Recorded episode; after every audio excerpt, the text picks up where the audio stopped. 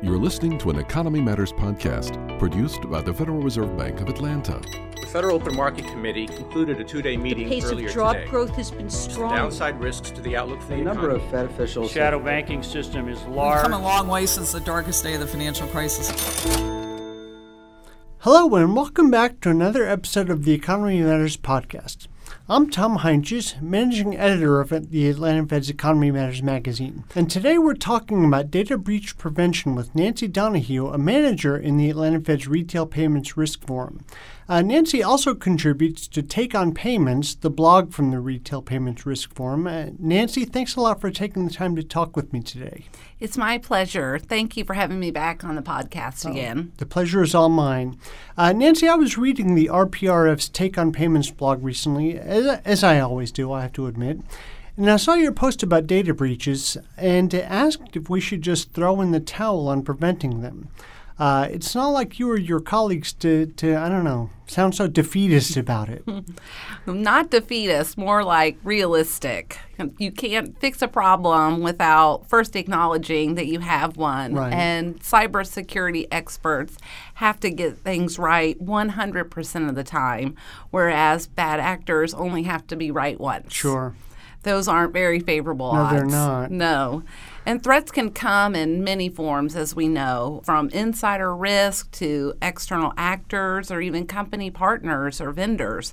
So it's important to look inward just as it is outward. So, about that blog post Mm-hmm. title thing. It was a little bit of hyperbole for sure, but the real point was don't think that it won't happen to you. I think about the Scouts motto be, Be prepared. Exactly, which means be ready, willing, and able to do what's necessary in any situation that comes your way. So, is it my imagination, or does it seem like the, the pace of data breaches is, is increasing? I mean, I'm used to hearing about them and, and, of course, reading about them, but it seems like there's a new headline all the time now. Right. It is not your imagination, Tom. Every day, it seems, there's a headline about another event, and it's broadly reported that we are on pace for another worst year ever when it comes to data breaches. And as fast as computer engineers and information security experts can develop new methods to protect our networks and our data, criminals find a way to penetrate it or circumvent them just as quickly. Well, one of your colleagues recently wrote about that very thing, didn't he? He did. In September, my colleague Doug King blogged that ransomware attacks had increased 105% in the first quarter of 2019 compared to the same period in 2018, according to uh, research performed by the insurance firm Beazley. Right. I remember that post, and we'll link to it on, on the website with this podcast.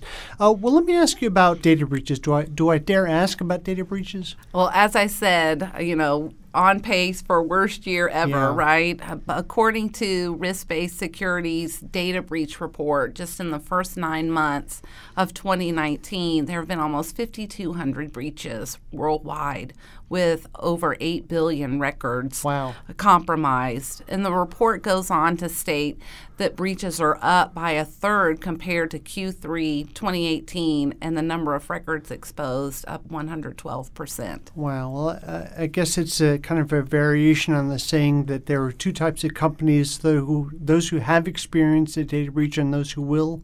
That's exactly right. That's a good way of putting it. No one is immune.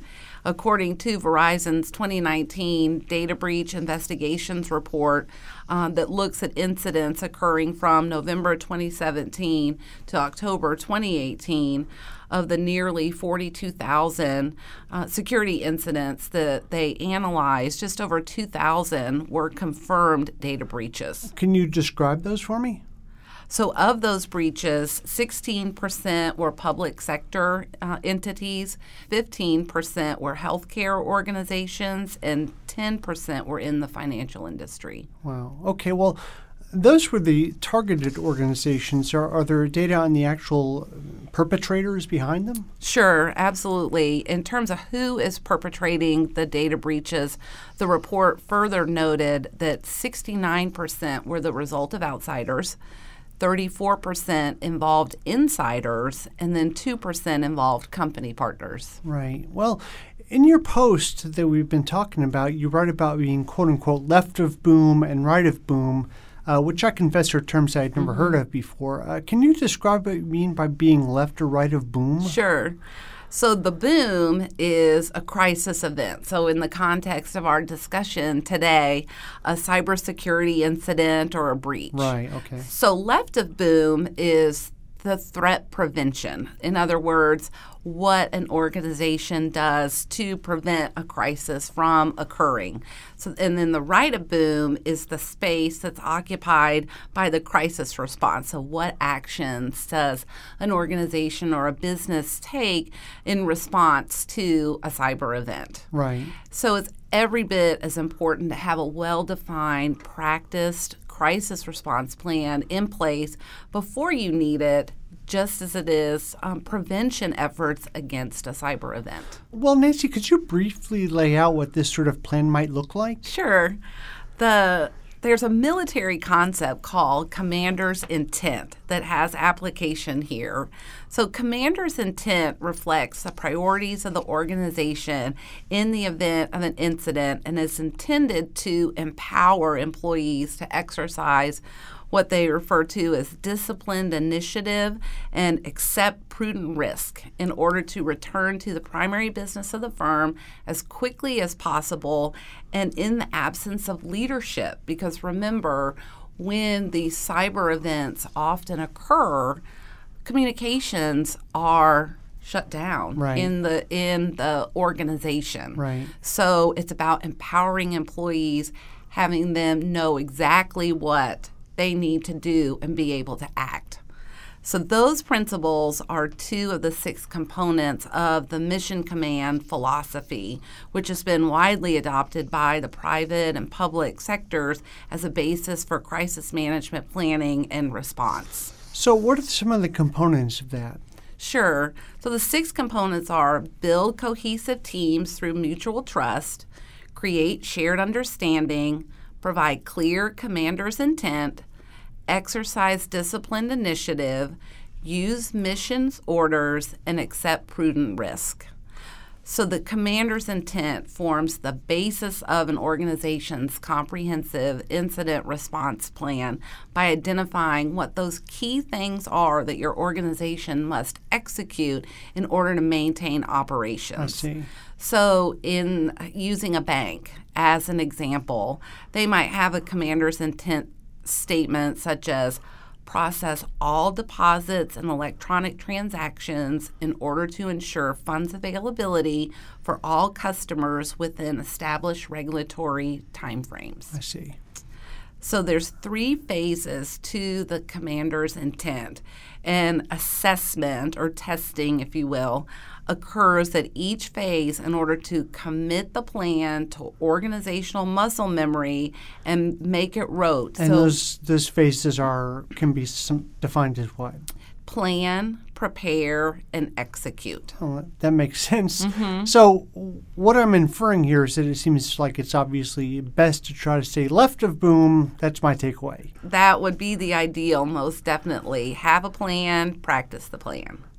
So, one of the things our listeners may also be interested to know is that the Federal Reserve System's Business Continuity Resource Center, uh, which is located on frbservices.org, Right. which recently posted 10 best practices for businesses to help prevent and respond to emergencies or disruptions. So there's a lot of good information available on that site. Yes, and we'll have a link to that site on with the podcast episode as well. So, uh, Nancy, changing tack a little bit here in terms of data breaches, um, are the most common types? Uh, are, are there common denominators or types of breaches that occur most often? Sure. Somewhat obviously, the majority of breaches are financially motivated in some way. Yeah.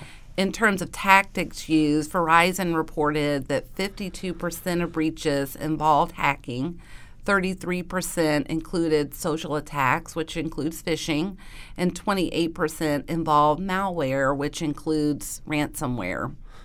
And then organized crime was behind 39% of breaches, and nation state or state affiliated actors were associated with 23%. Wow, uh, that's remarkable.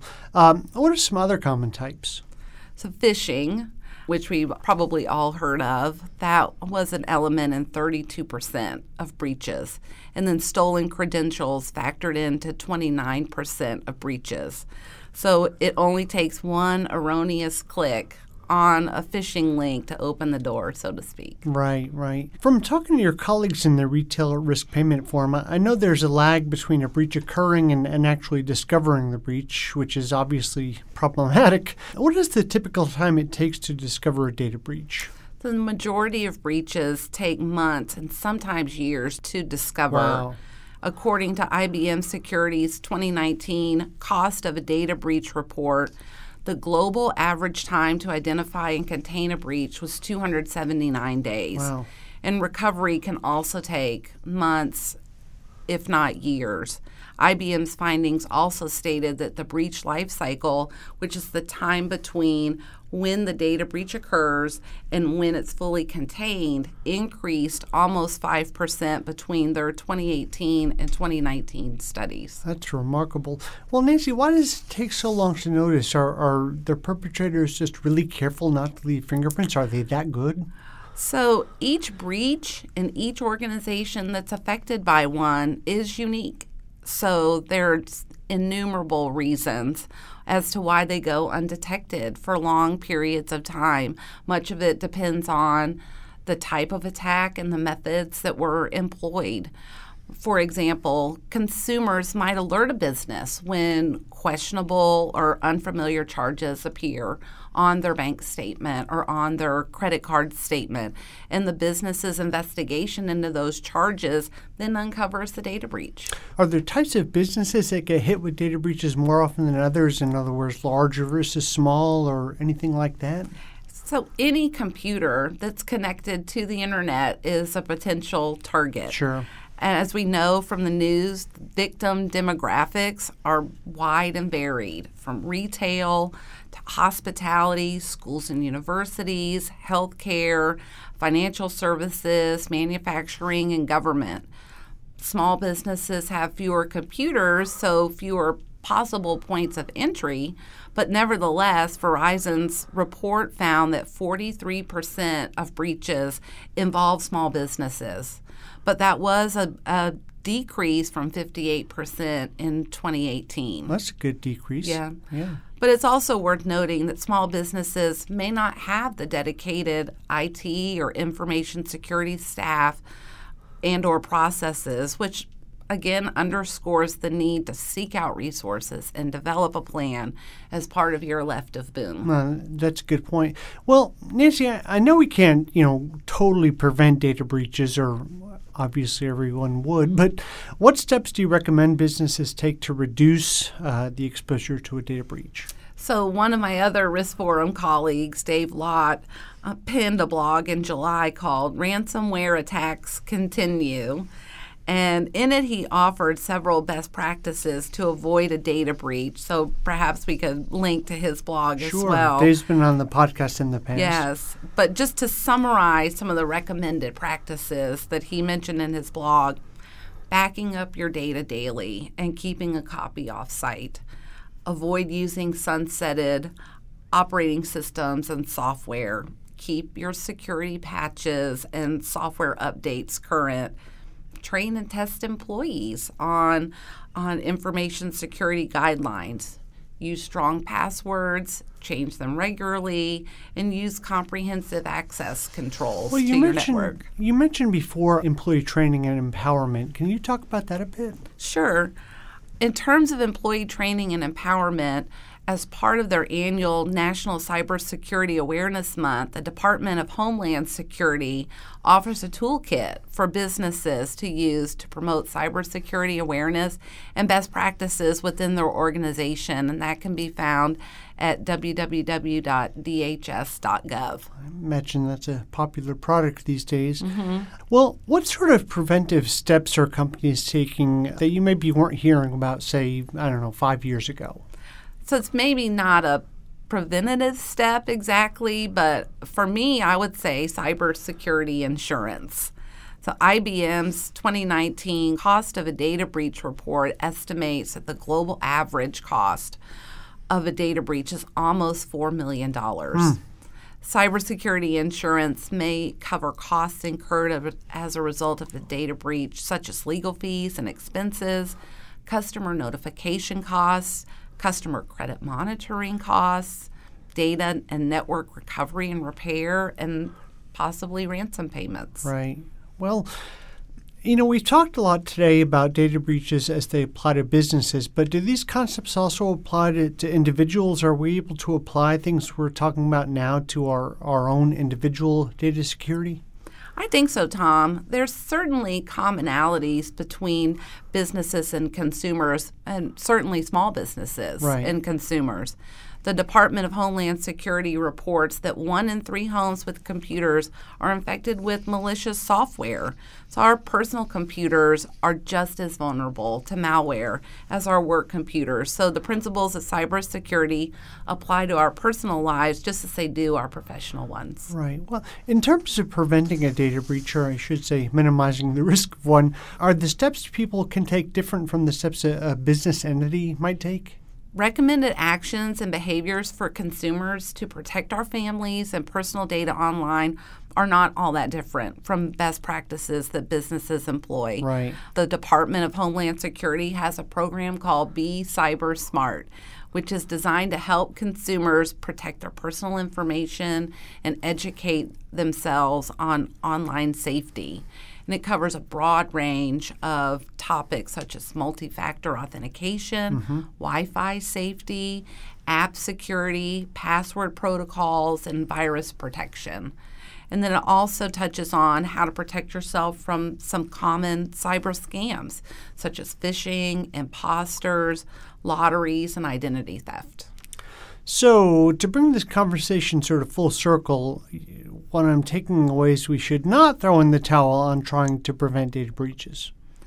Absolutely not. That would be defeatist, yeah. as we said. Yeah. I think it's about finding a balance between prevention and breach response. So it really is hand in glove. The two must go together if organizations are to be truly prepared and able to quickly recover in order to return to normal business operations. Do all that you can to prevent a breach. And then at all levels of the organization, commit to muscle memory the right of boom plan before the boom occurs. And as I said earlier, have a plan, practice, practice the, plan. plan. Well, Nancy, uh, I guess we can be sure that this problem is not going away. So I, I hope uh, you'll be back on the podcast to talk about this topic further in the in the future as things evolve and preventive techniques change. Thank you, Tom. It's been great chatting with you today. And if I could, I'd like to mention the recent release of the results from the Federal Reserve's 2019 Triennial Payments Study. So, since 2001, the Atlanta Fed and the Board of Governors have conducted the payment study to understand trends in the payment system, providing national estimates both for number and value for check, ACH payments, credit, debit, prepaid cards, cash withdrawals, and new and emerging payment methods such as mobile and person to person. Yeah, the, the, payment study is, is always really fascinating. And, and what are the Risk Forum's plans with the information it includes?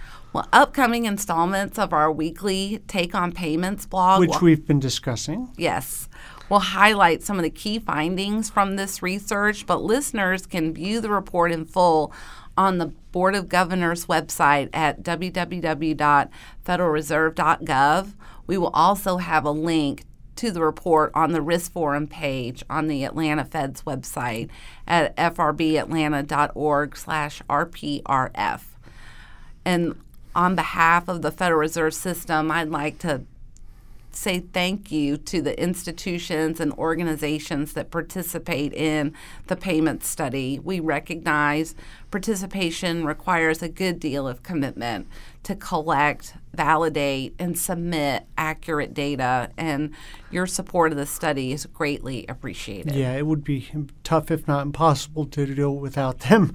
Uh, well, Nancy, thank you so much for being on today. This has been a really fascinating conversation, and I, I think you gave people a lot to think about and act upon today. Thank you again. Happy New Year, everyone. And that brings us to the end of another episode of the Economy Matters podcast. Again, I'm Tom Heintjes, managing editor of the Atlanta Fed's Economy magazine. I want to note that on our website, frbatlanta.org, we'll have a link to Nancy's Retail Payments Risk Forum blog, as well as her other blog posts that we've been discussing throughout this conversation today. And uh, thanks again for listening. And we at the Atlanta Fed wish you a happy new year, and I hope you'll join us next month for a new episode. This has been a production of the Federal Reserve Bank of Atlanta. For more podcasts on this topic and others, please visit the Atlanta Fed's website at frbatlanta.org.